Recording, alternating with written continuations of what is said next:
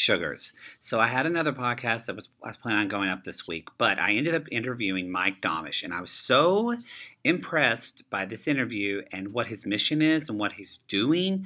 I had to kind of push things and air this episode this week with what's going on in our country right now with uh, sexual harassment and sexual consent, and how there's this new wave of people reporting these things and action actually being taken, which is really, really wonderful for a lot of women and men who have been victims of sexual assault. It's just, it's, it's really, it's, I don't know why it's happening now. We, that's a whole other podcast, Sugars, but it's happening now, and I'm very excited. And I love that there's people like Mike Domitrz who's using his intelligence and his just passion uh, because of a personal story of something that happened in his family to really galvanize this movement of how do we how do we not only talk about sexual assault but also talk about consent? I've never had a conversation like this about you know my parents didn't really teach me how to date. They talked to me about what i should and should not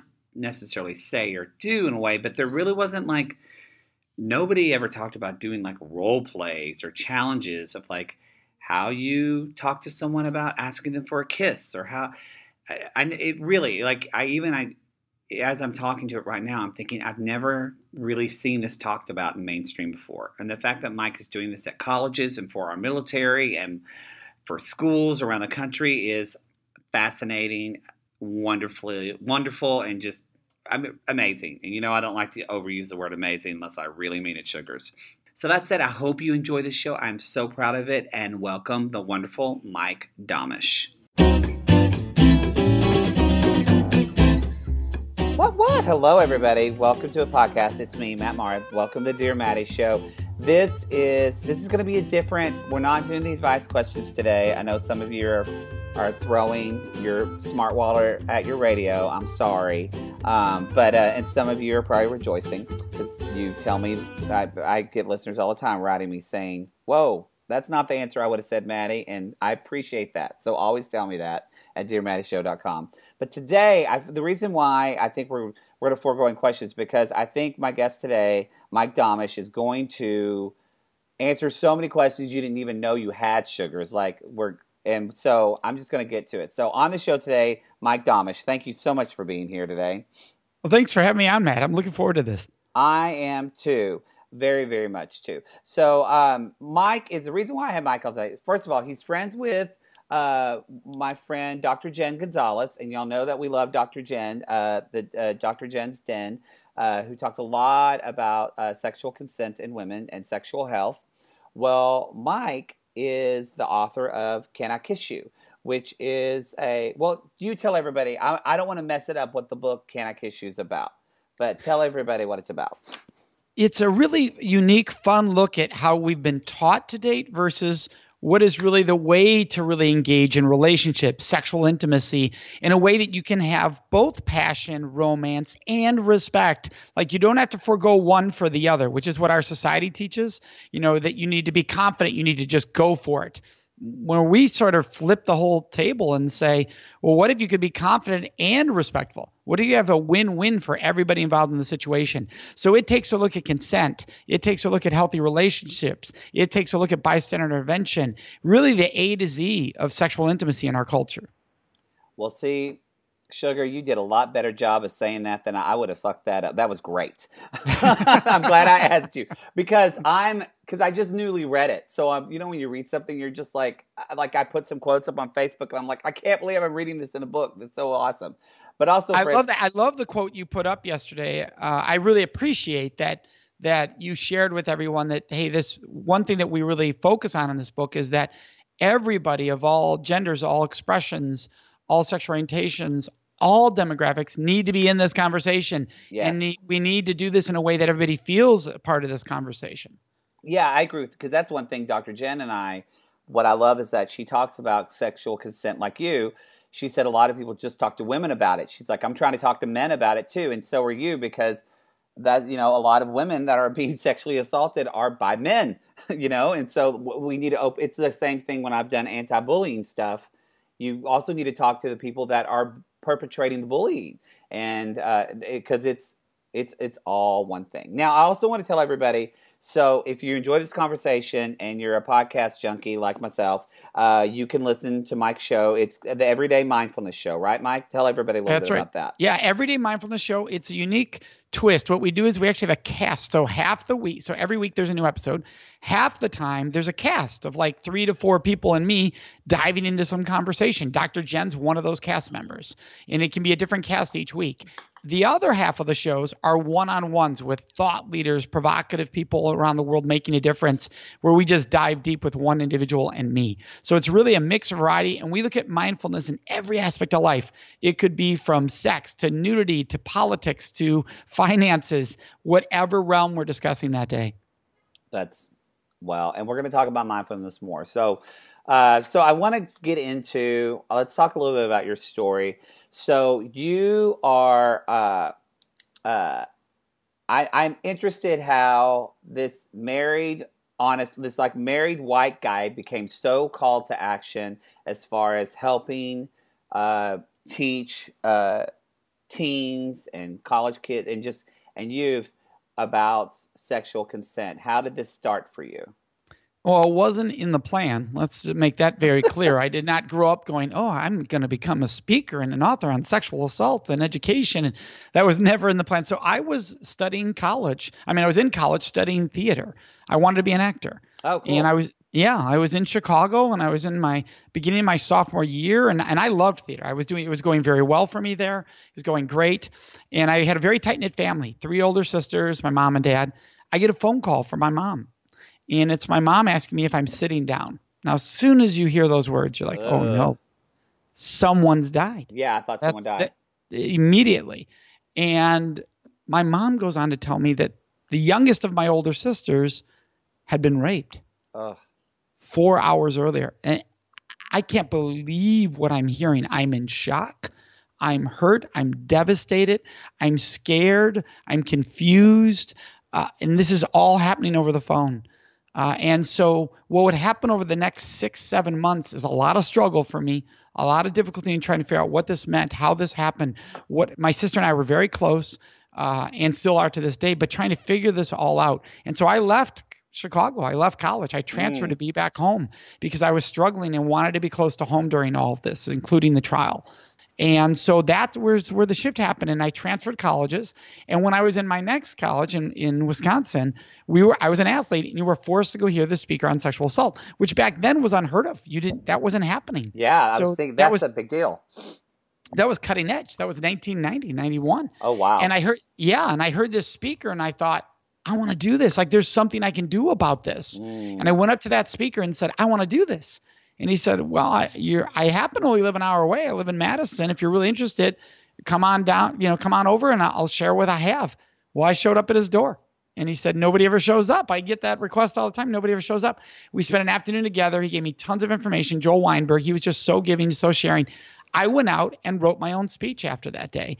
Went to my local high school where I knew teachers and said, Can I give this presentation? And fortunately, they trusted me enough to say, Sure, Mike, we'll give you a shot. And that's where it all began. I was 20, 21 years old when I began speaking out on the topic, and it's grown from there. Well, that shows. I was going to ask when, how old were you because in watching some of your YouTube videos and um, and just what you can find going on to uh, your website, which is is it datesafeproject.org, correct? Correct. Yeah. So, and we're going to talk about DateSafe in a second. You're so sorry, Mike. I'm to cuss. Sorry, but you're so fucking good at it. You are. So you are. You're just. You can tell that like it reminded me of the Outliers when I watched you the whole ten thousand hours of being an expert. You can tell that uh, you've done this, and so. So what I want to get into is so I I've been reading your book, Can I Kiss You? And one of the first things that I want to talk about because I don't know if you know, but I'm a narrative therapist. So we're always talking about how our language and our words affect affect others and how and how we um how we e- express that and that that, that matter. I think a perfect example of that right now is I, I think it's pretty much determined that uh, Kevin Spacey came out in the worst possible way, in uh, the way that he just came out, uh, admitted, and apologized for uh, wanting to sleep, uh, sexually assaulting, even though he didn't, but uh, you know was potentially sexually assaulted a minor, and then you follow up with, "But I'm gay, so here's my excuse," which a lot of people read it as. Um, and so I don't know if you know about that yet, but I do. Yes, I'm Yeah. aware of that. so, but anyway, the reason why I talk about language, I thought was so interesting in the even in the intro in the book, and that you talk about that your book was originally called "May I Kiss You," and then you changed it to "Can." How did that happen? Because this was fascinating to me. yeah. So what happened was when I when I first started doing this work, uh, when I came back to it. So to back up a little bit, when I was doing this in college, it was not called Can I Kiss You? It was called Say S A Y. You know, like say it. Oh Uh, yeah, But it was sexual assault in you. Nobody wanted to. To bring in a program that's acronym was sexual assault in you.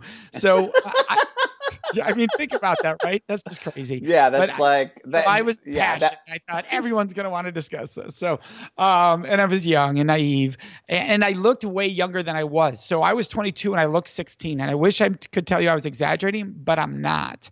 And so what happened was nobody would book me either because Ooh. nobody was discussing this back then. And now you look like you're 16.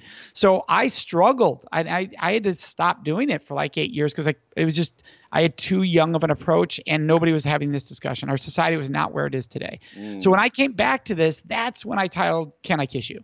So that was 15, 16 years ago. And that's when we started the Date Safe Project. Uh, and so in that journey of, of that, when I was doing this, it was the speech first, Can I Kiss You? And I said, well, let's just name the book The Speech. And I was told by the quote unquote experts, you cannot do that because that title is grammatically incorrect. And no person in education will purchase a title of a book that is grammatically incorrect. You So must funny. change it to be grammatically correct to make it May I Kiss You. So the book was May I Kiss You for years, and the program stayed Can I Kiss You? So when we redid the book, and what happened was we redid so much of it that we realized this isn't the same book. Uh, we need to have a new book. And so that's when we titled Can I Kiss You? And people said, Well, why'd you change? And I said, Because it's always meant to be Can I Kiss You? But and, and my friends were brilliant. They said, Mike, do you realize that people contract you for way, way more money than the cost of a book for that grammatically incorrect Can I Kiss You program you've been doing for 20 years? yeah, that has an incredible following. All these education people, whoever gave you that advice, it was awful advice. Go back to the title you always wanted. So we did Can I Kiss You? And then people fight back and go, that's not grammatically correct. And here's my argument, and we address this in the book. It is grammatically correct because you cannot engage with someone sexually without their consent. Yes, So when people go, no, it should be may because you're seeking permission. Well, no, no, no. Th- that implies that you can whether they give the permission or not. Right. And that's Yeah. not true. It's a That- yeah. crime if they don't give the permission. So you cannot touch someone sexually without their agreement. That's the de- that's the whole defining moment of the book, and that's why "Can I Kiss You" is the right title. That's I literally I read it and I went aloud. I went yes. That's what I said because I agree with. I think I think, and we're going to talk about this now. I think what you're, what I loved about the book is that it's so the book is marketed towards uh, really toward everyone, but it's just for, but for you parents that are listening out there, this is a really I think fantastic teaching tool of how to teach your kids about sexual consent. And so, because really, what you know, here I am a therapist and I try to be a Renaissance guy and everything, but you do such a good job. And I don't, I'm not going to give the book away. Buy the book, everybody. Buy the book. Can I Kiss You? It's available on Amazon. You can, you can download it to your Kindle. There's an, uh, is there an audio version, Mike? There's that's the only thing we don't have. We have the ebook and in the paperback. We don't have the audio. You don't want the audio version of this anyway, though, because there's the there's the um they're not the I'm blanking, not the challenges. They're the um the exercises and the the- activities. the- yes. Yeah, you want the book, y'all, because there you there's a notes section, and I'm telling you, sugars, you're gonna write notes. So, what I liked about this book and what it reminded me is that you know I um about a year and a half ago, one of my most popular shows, which is again what led for me to have you on the show today, Mike, was uh, one of my friends, uh, Susan, was sexually assaulted, and her story a lot was. Uh, you know, she was on a date that and kind of woke up and didn't know where she was, and um, and also too, she bless her heart, she really dealt. It's still dealing with a lot of honestly pushback from the police department, even here in Los Angeles, and it's not necessarily been the most supportive experience for her. So, but the reason I bring that up is because I had so many women write to me and say.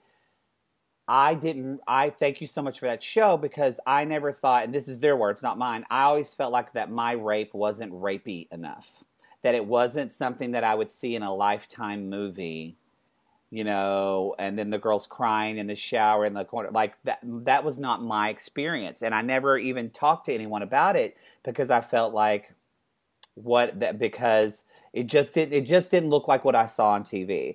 And you do such a good job. I want you to to really define uh, let's talk about what sexual assault is for people because I feel like this book for me opened up how not gaining consent can quickly move into sexual assault uh, it's so quickly and you don't even realize it's happening. Matt, I love that we're having this conversation. So thank you. So when we look at sexual assault, it's sexual contact without consent.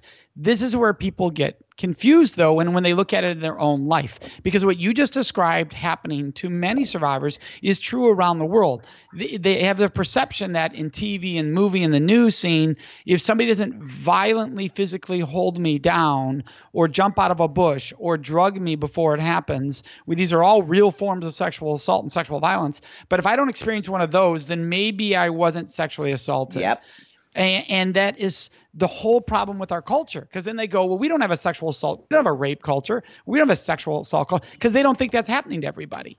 So yeah. what you have to do is have a way more honest conversation about what it is: sexual contact without consent, which means now this is one that always when when I say it, people can get a little uncomfortable. I'll say, what's the stat you always hear about sexual assault? The research says one in four women mm-hmm. have been sexually assaulted by the age of 18 or 22, depending on the research. One in four. And I actually say that's that's not a good depiction of sexual assault, the better understanding of it. Because I can ask a different question of women 18 to 22 that's way more powerful. And by the way, you can do this with most genders, all, all genders just about, which is let's say that we had, because uh, you use the example of woman, a survivor. Uh-huh. So let's say that we had a room of 100 women who have been sexually intimate they're all 18 to 22. Let's just use that example. And I say to that room, how many of you have had a partner sexually touch you? You weren't in the mood. You didn't want it to happen. They didn't ask, but they just started to. They were trying to warm things up. They wanted something to happen, and they just started doing that. And maybe they, maybe you said no and they stopped. Maybe you said no and they tried to convince you to go a little bit more, but they did stop. But they were doing this. They were touching you. They were. What percentage of the hundred women are going to go? Uh, duh. Of course, that's happened to me. Mm-hmm. What would you guess, Matt? I would say, because I have a personal story about this, but I honestly would say like 90%. Yes, the numbers we hear in the room when it's women in the room is 90 to 98%. Go, of course. Some people call that foreplay. Like that I'm going to try to warm you up. Wait, yeah. that is that is sexual contact without consent. And you know why? And you know why I said 90%? Because, and totally being transparent, but I realized I do that to my own boyfriend that I've been with for three years. And again, it's not like he'll be, we'll be in the car and I just like to put my hand on his leg. I'm just like super cuddly, Mike. Like I could literally, if my boyfriend could just like be a backpack on me, I would be all for it. I'm like Mr. Cuddlebug. So, but when you brought this up in the book, I realized, oh, fuck. Like when I put my hand, he's like, babe, not right now. I'm like, oh, come on. I thought, here I am, like, putting my need ahead of his need. And it totally changed our conversation on the ride home. We were riding home, and I just said to him, I was like, babe, can I put my hand on your leg? And he looked at me and he's like, yeah. And it was so, it felt so much nicer than what I'd been doing before. And it felt I was more connected with him. And I felt like I was supporting him. And he felt like he was supporting me. I haven't even talked to him about this yet because I was kind of just still processing it. But you brought it that up but I have to say, I mean, literally, in reading your book, it already. This is why I think this book is for everyone. That Can I Kiss You is for everyone because it already changed uh, my in uh, two days of reading it. It changed my relationship. Well, I Matt, thank you so much for sharing that because that's exactly the examples we're hearing around the country and around the world because we do a lot of work for the U.S. military around the world and it's the same kind people go back and go you know i had never asked my spouse for a kiss i just always did that and then i went home I asked, and they're like, "Why are you asking?" Well, because I want to hear. I want to know you want it. Yeah. And, and and then the partner's like, yes, and they're like, oh my gosh, it's so much more sexy too. It when is, you say, may I kiss is. you? Yeah, and your partner's like, yes. Versus if you just lean in and kiss each other, you don't even know if they. Sometimes you're getting a pity kiss. They don't want to kiss you, That's true. That's true. I've you been- know. I've been on and that's kissing. You and I both know some people are getting pity sex because They the are. partner's not in the mood, but they're like, uh, just I'll get this over with, just to shut them up. Uh, you know, and Yeah. that's happening. Instead of realizing why do I want to have sexual intimacy with a partner who doesn't want to have sexual intimacy with me right now? And and for me, it's what is. So if you're listening to this and you think, wait a minute, no, am I sexually assaulting? No, I don't think we're. I'm saying that. But what, what I am saying is, I think that it is the modeling of consent, and so that's what I love. What you do in the exercises, like with you talk a lot about like what again something that kind of blew my mind. I'm not going to give your whole book away, Mike. I promise. But that kind of body language is shit. Like we use body language so much to know what the other person is feeling, and uh, I'm not going to go in the examples, but like as I'm, you give, you kind of give an example of a, you tell a story, and then of like of two people, which by the way, you use all gender neutral names. It's like it's so again, as a queer activist, Mike, I'm just like, thank you so much for uh, just your thoughtfulness in that. Um, but uh, you tell the story, and then you and as I'm reading the story, Mike, so like it was like Hunter and Jess or what, or like Jess and I don't know, somebody and Jess. I can't remember the name. It was like Hunter and Jess, and they're like looking at each other and they're holding hands. And Hunter notices Jess has a sweaty hand, and he thinks, "Oh, Jess is you know nervous because Jess wants to kiss me." And I was thinking, I was thinking of that narrative too. That was the story playing in my head. And then when I read, well, this was what was really going on in Jess's head, I went, "Oh crap!" Like it was just, I, I it was so great. Well, yeah, that's the body language challenge that we kick off the book with. Uh, very early in the book, everybody takes the body language challenge, and inevitably, we're all going to fail at it. And here's why: body language is interpreted by your ego. Your ego wants to feed itself. So your body. So what's going to happen is your ego is going to lie to you. You Yeah. blatantly lie to you just to make you feel good. So, like you said, someone's touching you, and your ego is going to go, "They want me," because that's going to feed your ego. Instead of, "Oh, like you, they're touchy." right? You said I'm a cuddly guy, I'm a touchy person. And there are a lot of people who are that way. And suddenly someone says, Well, you touched me, and they blame the person. All right. So uh, instead of understanding, no, some people are touchy, some people mean that to be sexual, some don't. Talk. It, it takes 2 seconds and it clears it all up and it's passionate and it's fun to have that conversation. Well, and you say in your book, I'm going to paraphrase you, so I'm probably going to screw it up, Mike. But you say something. There was a quote that I, because I had the ebook, so I couldn't, and I didn't want to waste paper and print it out. But um, it was something like, uh, anytime you're scared of, uh, of like what, because we, you know, it's this idea of well, if I kiss them and they say no, or I ask them out, the fear of humiliation, that fear. And so you said something basically like if I, if you're scared to talk to someone about wanting asking them to hold their hand or asking them to to kiss you if you're actually scared of that then you probably most often are could be entering an unhealthy relationship i'm totally make that sound better mike i'm totally messing that up but you know what i'm if talking you, about yeah, yeah, I know the quote. If you can't talk about it, you're not ready. okay yeah that see this is and why i go back to you this yeah. idea this idea that well we don't talk we just do it. Okay well why don't you talk? Well that would be awkward. So wait a second. You're engaging in sexual intimacy with a person you're incapable of talking about the sexual intimacy with?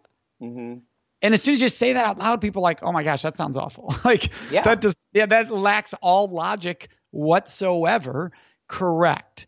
Because it is sexy it is passionate. The problem is you have not been given us as all of us not you, matt uh, culture doesn't show us role models yes there's you- no yes. role models of talking about sexual intimacy. The only time you hear about talking and sexual intimacy is porn, and that's not necessarily the best resource at all No. for for using talking and sexual intimacy because that is very derivative, demandative. You know, they demand, do this to me, do do do. Uh, it's that kind of language. It's Yeah. not this passionate learning of each other.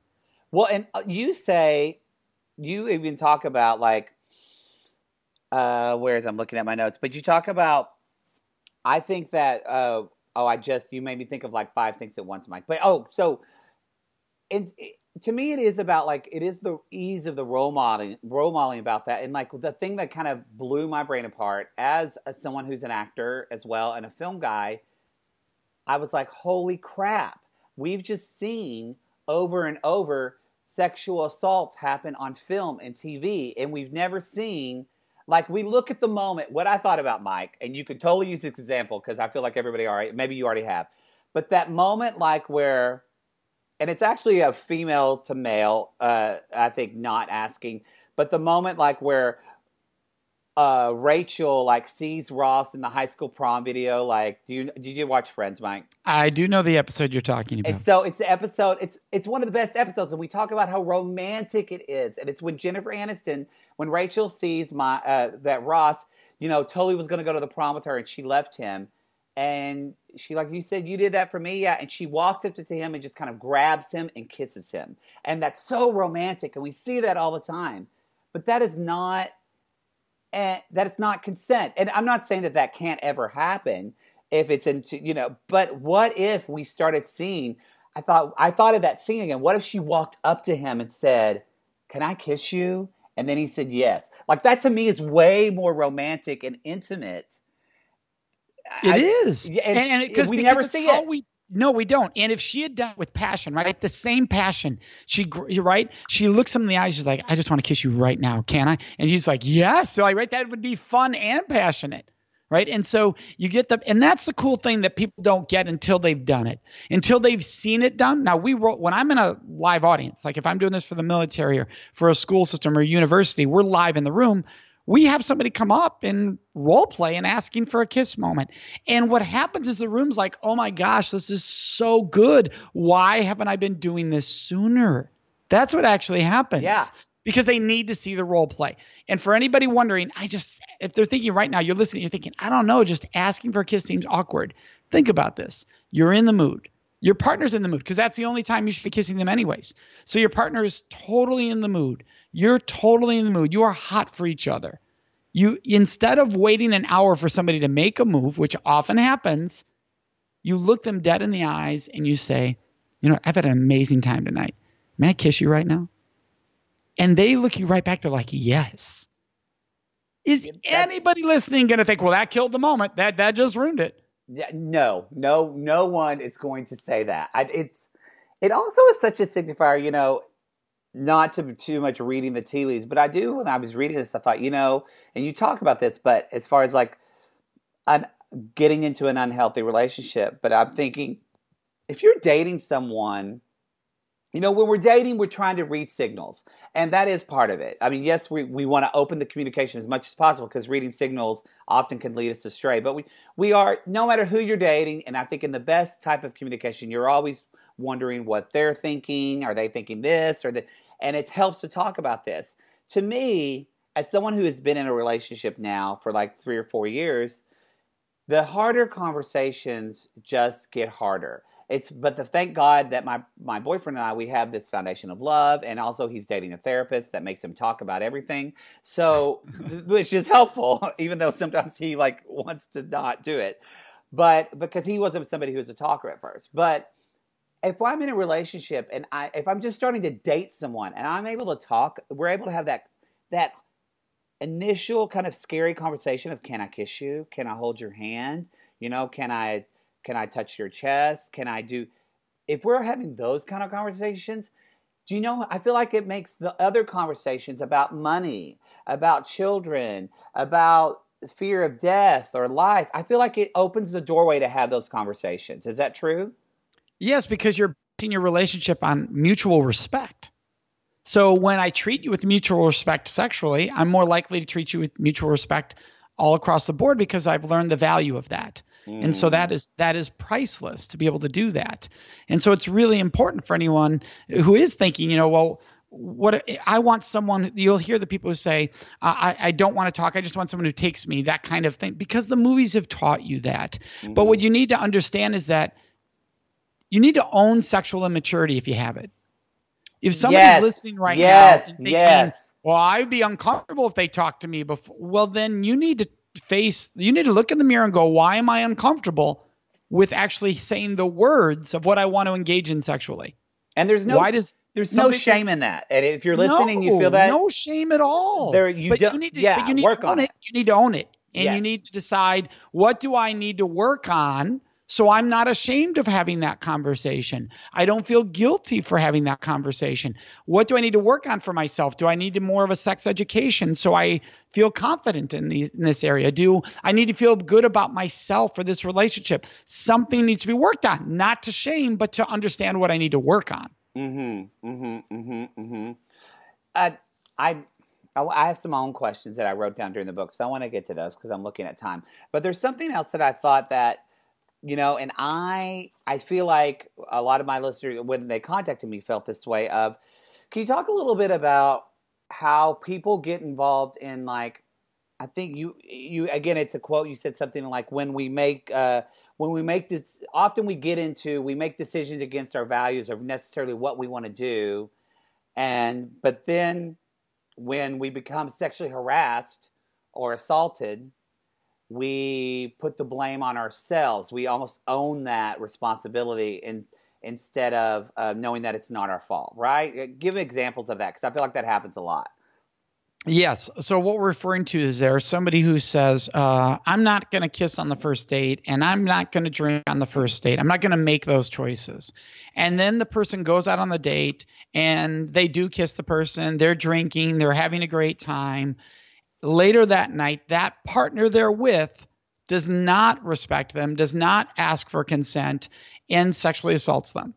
What will often happen is the person that it happened to, the survivor, will say, "Well, see, I, I didn't, I didn't follow my mm. standards. I drank, I kissed them, I led to this happening. So I deserve this. So this is my fault. Yeah. They might not even say I deserve. They might. That can happen because our culture for so long taught those horrible lessons, those dangerous and traumatic lessons of its fault. So what we need to help people understand is, look, you may make choices that go against your own values, your own beliefs, and your own standards when that happens, that never gives someone else the right to do harm against you. Mm-hmm. Never. So understand that when you make choices that you're not proud of, in no way does that mean it's your fault for another person to commit a crime upon you. That's, no, they committed the mm-hmm. crime. Only the criminal is responsible for the criminal's actions. That's the key to this. So know that if you make choices you're not happy with, that's still not making it okay in any way. It didn't lead to, it didn't cause the criminal to act criminally. The criminal made a choice to do that. That's what's important to understand. You deserve to always be treated with dignity and respect, regardless of what choices you made along your standards or your beliefs that night. Uh, that's so, you know, what really hit to me as with a lot of, with, you know, a lot of my internships were at the Gay and Lesbian Center and just working a lot with um, especially gay male clients. And so, again, going back to Kevin Spacey, we're kind of seeing this now that there's this idea in, uh, you know, that a lot of gay men kind of have this almost like, I call it like, it's like a 10 year uh, sexual abuse uh, uh, kind of effect where they'll be in high school or they'll be young and they're actually being abused but because they has this component of hiding their sexuality on top of it and because they were you know if you're a high school guy and many times if someone male or female is giving you attention you know it's going to be a it's just your body is going through this and feelings and everything and so you it, it's it's almost like uh not to be graphic but i've heard men talk about they felt ashamed that they like got an erection from this. And they felt so bad that they were quote unquote they felt turned on by this. And so it's going through this kind of relanguaging their history in that they didn't ask for anything because it felt good at the time. Just because it felt good to their body doesn't mean it's not it wasn't abuse and it wasn't it wasn't assault. And a lot of them feel like they it was their fault because they they felt like even when they were in high school they were in a relationship and then when they got older it, a lot of times i feel like it happens when they become the age of the person that began abusing them that's when they realize oh crap this is something that this was abuse and they it's almost this delayed reaction that happens a lot yeah, and it happens across gender lines, sexual orientation, identity. Absolutely. And here's why sexual assault's a crime of power. And when we say that, people think, oh, like rape, where someone pushes you down and forces you. They don't understand that power can be much more subtly used than that. Mm. So, age is a form of power, right? That you have a significant amount of age over another person. That younger person looks up to you. Therefore, they will do things with you they would not do with someone their own age because they trust you because of your age. Therefore, you have power over them and you abuse that power. We don't have this conversation as a society why that's dangerous. So then the person that's being abused doesn't recognize that they were that power was used against them because mm-hmm. they say to themselves, "Well, I was 14, but I agreed to that." But that yeah. doesn't mean this other person wasn't using power over you. That's a different conversation. Uh, and so you might have thought, I agreed to that at 14, but our legal system has been designed to protect actually you at 14, saying you cannot legally agree to that with that person. Mm-hmm. Because of the power play at hand. Now, it depends on states, what age, but because of the power play at hand. And it's all over the place workplace, uh, interpersonal relationships. It shows up all over the place. That's really key for anyone listening to understand that you might have agreed to something, but understand that that person might have had so much power over you that you didn't even recognize that you might not have really had choice in that situation. Exactly, exactly, exactly, exactly. Uh, you know, there's something that uh, and I'm interested in. I swear I'm going to ask you a question. I'm going to talk to you for five hours, Mike. I'm sorry. I hope you don't have any plans today. Um, but no, there. I just saw this uh, wonderful article where Jane Fonda is talking about, and I'm I'm interested in your thoughts on this because you've had so much experience working with it. She talks about how she kind of speculates that the reason why we're hearing a lot with like Harvey Weinstein and all this is because this is happening to a kind of more well-known white uh, women and men. And she said, but we never have. But if you're of a minority race, it's a lot. These she said these stories are happening all the time, and those stories never get told, or they get kind of pushed aside a lot of times because of of minority status. Have what has been your? I just want to speak to that for other people listening and kind of get your thoughts on that. I think there's a lot of validity to that statement, without a doubt. Me too was started by a minority woman. Yes, many years, was. many years ago, many not years even ago. recent. Oh my gosh, many you're years right. ago. And then a white right? woman, Alyssa Milano, tweets about it and it blows up. Right. Wow, right. And true. so and with without uh, society it took a while for society to realize this wasn't a new hashtag and most people still don't know it wasn't. Um, many have now acknowledged wait we need to give proper acknowledgement to the person who started this movement many many years ago. But that didn't happen at first. And doesn't mean it was intentionally co-opted or taken. It's you know it, these things can happen accidentally. But we need to have the conversation to give credit where credit is due uh, and really honor them where they come from all of us have made the mistake probably at some point in our lives or another of thinking we were the first to think of something or do something to later find out no I wasn't. Yeah. And so we, especially when you are, as you you know, you earlier said, you identify as that white male, you know, and then you add that I'm heterosexual. You add all this in, it's real easy to look like you're stealing people's movements and concepts uh, if you're not intentionally acknowledging when you make those mistakes, mm-hmm. because then you are I mean, if you know you did made the mistake and you don't own it and you don't publicly own it, you are stealing from another person's brilliance. And so it's important that we all own when we make those mistakes. Mike, I just love you. You're like such a renaissance. I love you so much. I want to hug you. Um, I, well, if you asked, I would say yes, Matt. So I would ask. I would ask. Yes, I would ask. Um, yeah, because you know it's interesting. I just was at a wedding, and so I was re- starting to read your book over the weekend, and I, I I had little cousins, and they're like five and six years old, and one of them ran up to me and just gave me a hug, which was very sweet. But the other one, I stopped and I asked, "Can I have a hug?" And that's honestly something that I just we don't we just don't think about it doing, but it's thinking about what do I want to model as an adult, and that kind of leads me to my question. So if you're a parent, so if you're besides getting the book, Can I Kiss You? Which what age groups would you say the book is aimed towards? Parents, educators say that they feel really comfortable giving that book to a middle school student, 11, 12 year old. They feel really comfortable with that. Uh, and so that that's what we go based on. Is that's that, that. now here's too. the interesting part, which you you've already acknowledged we have people in their 50s and 60s reading the book that uh, either saw us at a live event and thought, I'm single or I'm married and I want to be better at this in my own relationships, and they're using it. So we don't want anyone to think, well, while it was written for that younger age, actually, it's not written for that younger age. That's the age where most people think are most comfortable handing the book to someone. It is written for all ages because this conversation doesn't change once you become sexually active, we need to be having these conversations. So if you're thinking, well, why 12? They shouldn't be sexually active. Well, this book gives them the ability to really declare their boundaries. So before they're ready for that, they're more comfortable to be able to state what their standards are, what their beliefs are, to say no to someone pressuring them. It gives those skills too. I'm totally buying this for my nephews, by the way.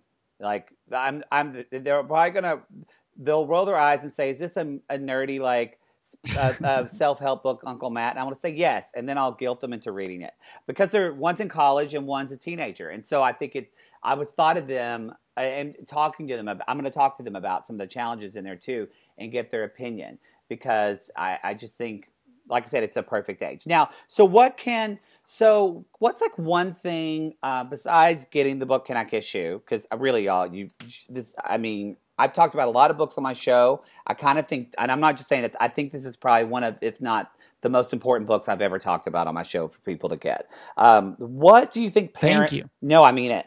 What do you think parents can do?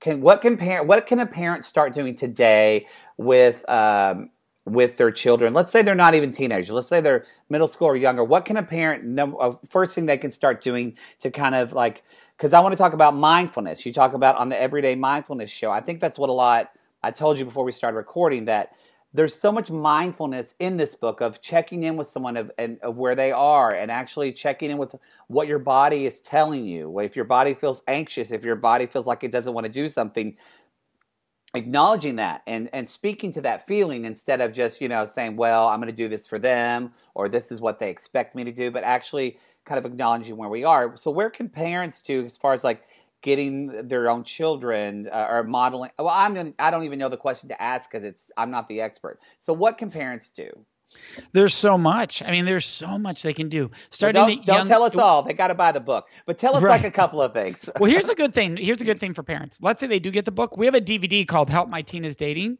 Which takes that, actually gives the parents skill sets now on how to teach what they're learning in the book.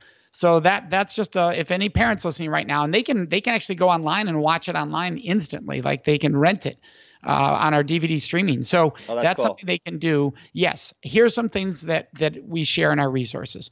One, model the behavior because Hollywood's not modeling the behavior. Entertainment world's not modeling the behavior. So when if there are two pe- people, parents in that home or two people in that relationship as guardians to that children, walk up and say, May I kiss you to your spouse, to your partner? And be okay with saying no so they see no. That's really important, actually.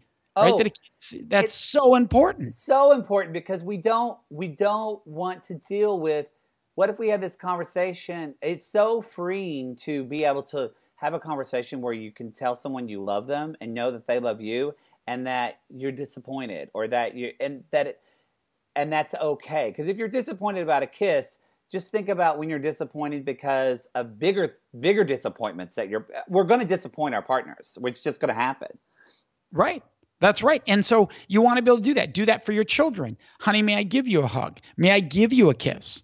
Right? Ask them because then they and and I'm going to tell you this is tough to do because I travel a lot as you know as you're discussing we travel the world doing this work. So there were times my kids are older now. There were times when when my kids were younger and maybe one of them is very strong-headed, stubborn and mad at me. And I'm about to go on the road for 2 weeks to overseas to work with the military and uh, the night before I say, "Can I have a hug good night?" You know, I'm not going to see you in the morning. No. No, you cannot. Mm. That's hard. Just, as a parent, you're just like, oh my gosh, right? But I have to honor their choice because that's what we're all about teaching, right? Okay, well, I'm glad you told me, right? Now that doesn't mean it doesn't hurt me because I want to be able to have that uh, that loving intimacy with your child, that hug, that kiss. But it's their it's honoring their choice, mm-hmm. right? And so when you do that, they realize, oh, you're living that. You're not just saying that. Because here's what a lot of parents will say. A lot of parents will make the mistake of, and and I'm when my kids were really younger and before I understood this, I did this to some degree too, which is that idea of no one ever has the right to touch you. Now go give grandma a kiss. Yeah. Wait a second. I thought I had a choice. Well, not with grandma. You give grandma a kiss. Oh, so the message is that if you love someone, you owe them that. Mm. Mm-hmm. By the way, that child predators work off that model. Oh yeah. Right? So that's what they do. So we have to be very careful to understand if I'm teaching my child that they they have a choice, that I'm living that in my own home, that I'm modeling that with my partner, that I'm modeling that with them, and being able to have open conversations when they're younger, so that when they get to be a teen, we don't have to have a the talk because we've been having many talks, and we're going to continue having those talks.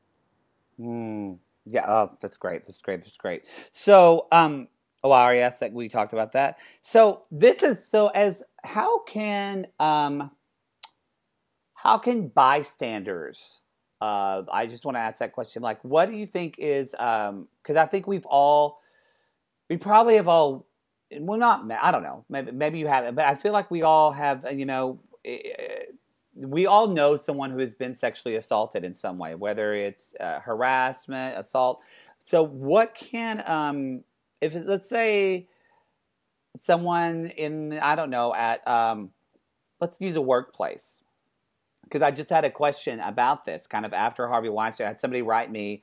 I kind of we answered this question with my guest Heather McDonald, where somebody wrote in and that she's her that her friend is being sexually assaulted uh, at work and you know with like her boss wanting to sit on her lap and stuff like that but the woman is in a again she has a boss that's over her in power and she is like got a one in a million job at this company and she wants to move up and i mean the same story that we hear uh, that lets that makes people feel disempowered because they have feel like all the decks stacked against them but the friend felt really helpless, like especially after hearing all the Harvey Weinstein stuff. That's why they wrote in saying, "I just after hearing this, I just want to tell her to be like, you need to tell him to." I think her words were like, "Fuck off," and you need to stand up for yourself. But what can a, someone who's experiencing something like that and they see a friend that's being assaulted, what can a bystander do? Well, that's a great question because a lot of times people, when they want to help, what they want to do is they want to fix versus support. Mm, okay, I just want to go say that again. You want to fix times, yes. instead of support everybody. It's about support, not trying to fix things. And I'm and I was it took me I had an awakening in my life a few years ago that helped me realize I was that person too, the fixer versus the supporter me, and empower. Me too. Yeah, we can fall into it very quickly. So you see somebody and hurt, being hurt or hurting, and you want to fix the situation versus being there to support them. Here's a problem with telling her, just go tell that person to F off, you know, that kind of a thing.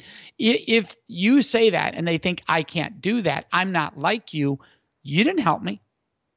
You did, if I'm the survivor, you didn't help me. You, in fact, you made me feel worse because I don't have the, I don't think I can do that.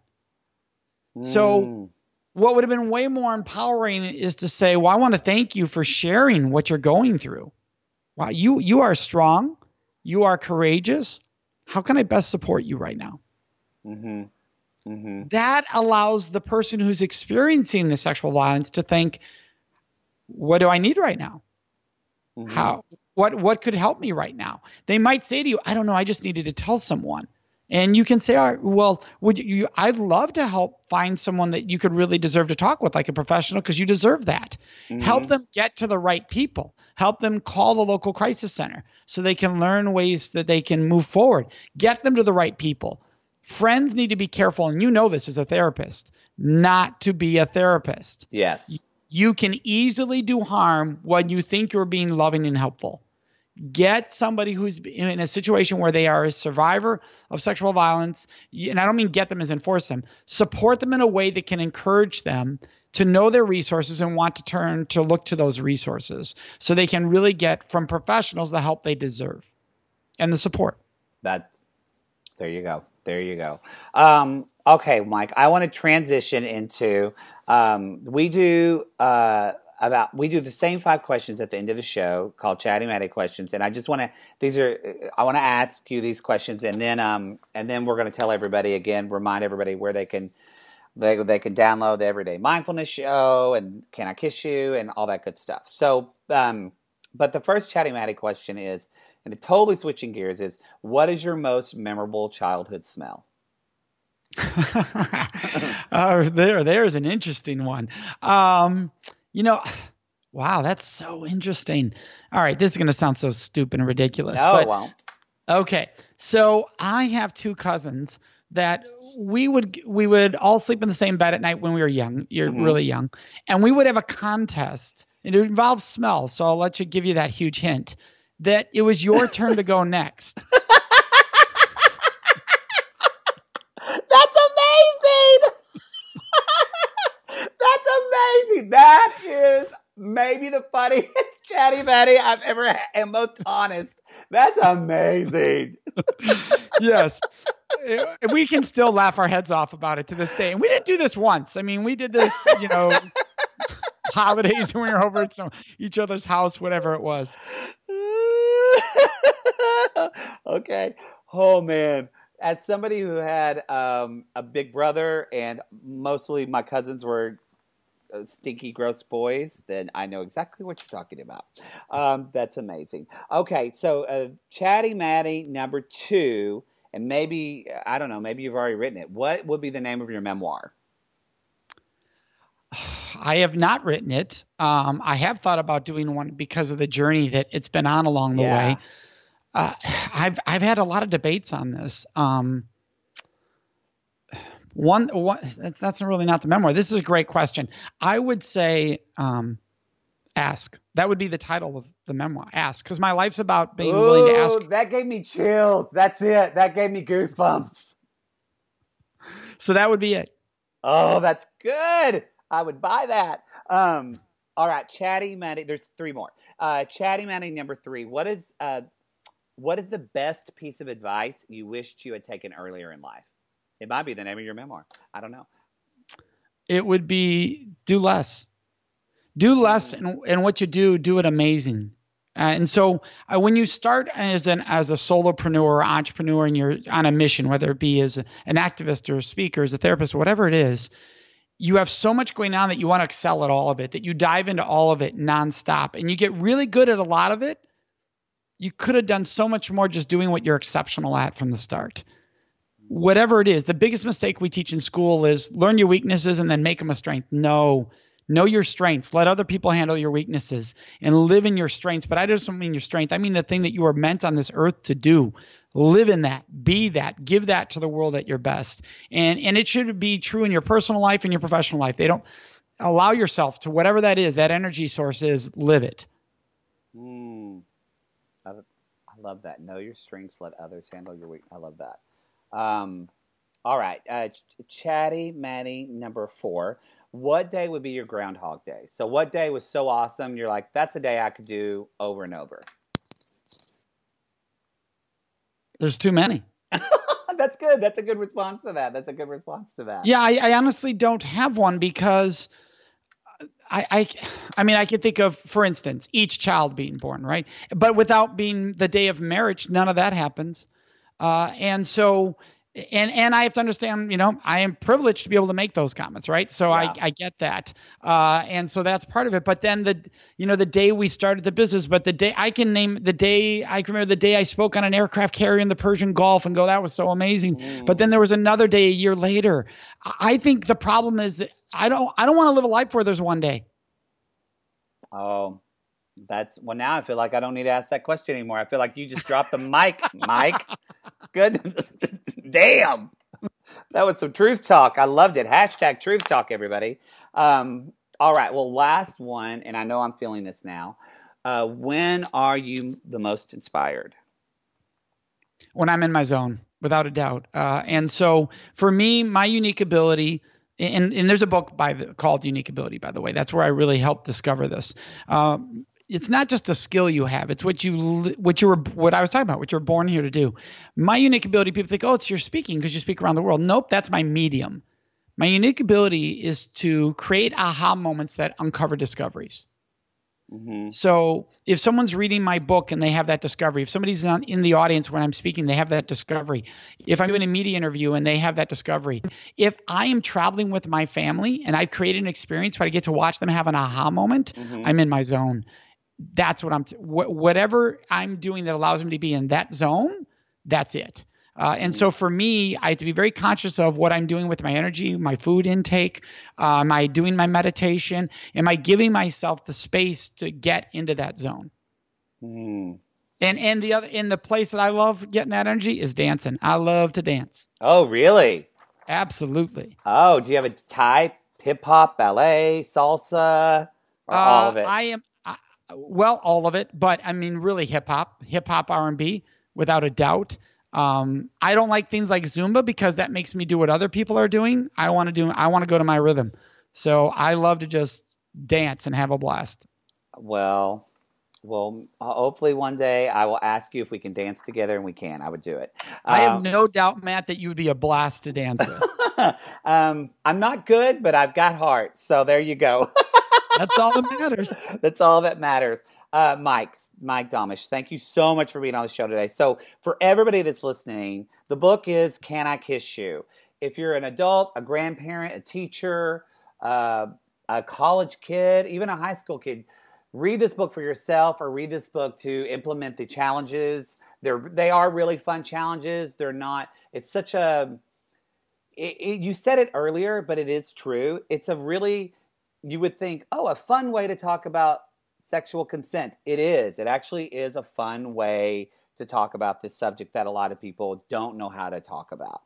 Um, so the book is "Can I Kiss You?" and also we talked a little bit about mindfulness, but I think mindfulness is such like a, a mindfulness is such a gateway into so many other parts of uh, experiencing your life fully. And so uh, the Everyday Mindfulness Show. Is that on i on like Apple Podcasts and Google? Absolutely, iTunes, anywhere you can get podcasts, you can find Everyday Mindfulness Show. So yeah, and you can uh, you can look up Everyday Mindfulness Show, or you can look up Mike Domitrz. and that's spelled D O M I T R Z. And all of this is going to be in the show notes, as well as we also want to talk about the Date Safe Project. So, and that's your website. It's datesafeproject.org, correct? Absolutely. And they can find everything on there. They can find the DVDs, the books for parents, everything on there. Or if you just want to bring us to your community to to share these skill sets and messages, where we love traveling the world sharing that. That's that's where is like the most kind of foreign remote because I didn't say this, but like young guys, this this guy's been on Dateline, like NBC, like this guy's been all over. So where is like kind of the the uh like most remote place you've been to in the world to give a talk? Ooh, there's a couple. Uh, the most rem- remote remote was that I was just off the polar ice cap for the U.S. military, t- Thule Air Force Base, which is our most northern based uh, in a on a water base. Uh, and so you're talking several hour flight over Canada to land on this isolated area where there are no there's no community, there's nothing. So that's isolation. Wow. But I've also been in places like Djibouti where most people would not go uh, just for safety reasons. Mm-hmm. Uh, so I've been to places like Djibouti, but I mean, I was you, you get some unique experiences. I was just in Seoul, South Korea in May, and I've been there many times uh, for the U.S. military because we have so many we have so many forces there. Uh, and, and by the way, for anyone listening who thinks, oh, the military doesn't care about this topic, it is the direct opposite of that. Are there bad apples in any group? Absolutely. And they're working hard to resolve this issue and deal with it on a transformative level. So the, they send me all over the world. So if, mm. if we have military there, there's a good chance we've been in that region. That's fantastic. Fantastic. Mike Domitrz, what wonderful, wonderful life, soul changing work you're doing on this planet. It is just it makes me inspired and it it makes me very grateful that there are people like you in the world. So Well, Matt, I want to thank you. You asked earlier what, you know, the zone and, and being in the zone being on your show puts me in the zone. You are so fun. You are so authentic. You are it's just so awesome. Like my day is ready to rock because I got this hour oh, with you. So thank you so much. Well, let's do it. And uh, for everybody listening, I hope that you can take this uh, and I hope that you rock your day as well. So, and if you need to, you know, if you have more questions for Mike or myself, you can Mike, where can they tweet you or anything like that? They can tweet me at two options at Date Safe Project or at Mike Domitrz. That's D O M I T R Z. It is a little weird. At Mike Domitrz or at Date Safe Project, we'll get either. Or they can email us at, you know, at, uh, they can email mike.d at datesafeproject.org or info at datesafeproject.org. They have lots of ways to get a hold of us. Okay, great. And I'll try to be good, everybody, and put all this as much as I can in the show notes. That way you can just click on it. But Mike, thank you so much. And for the rest of you, we will see you next week. Bye bye. So, what are you thinking right now? Are your is your mind kind of like going, "Oh, wait a minute. What about this situation where I could have done this or that or that situation where this person could have acted this way instead of that way?" That's what I love about Mike's book, Can I Kiss You, and also about this conversation is making me kind of rethink my behavior, which I think a lot of people have done that with Harvey Weinstein and the scandal. Is we're thinking, "Wait a minute. Are there times when I've complimented someone or not meant, not necessarily, even though my intention wasn't to uh, harass or make them feel less than or make make them feel devalued, but was I doing that inadvertently? Because I think that's what this conversation is about. A lot of you listening, I don't think are honestly horrible people who want to abuse other people or sexually assault other people. And I think, but I think also the conversation is about what do we as kind of kind, caring human beings can do to facilitate a, an earlier conversations about power and how we use that in situations, especially where we have power above above someone. I think if we start talking about that now at an early age, then hopefully that can either lead to healthier behaviors or uh, you know forestall people from being sexual assaultist? I don't know what that's called. See i sounded really smart like i knew what i was talking about and i just ruined it on the well, everybody, so that's why you should go to Mike Domitrz instead of me. You can go to datesafeproject.org. That's in the show notes. Buy the book, Can I Kiss You? Especially if you're a parent with a child of any age, buy that book, sugars. Also, go to dearmaddyshow.com. Leave some um, leave some questions for me. We can answer them next week. Leave a review for the show on Apple Podcasts or wherever you listen to podcasts. And sugars, I love you, and we'll see you next week. Bye.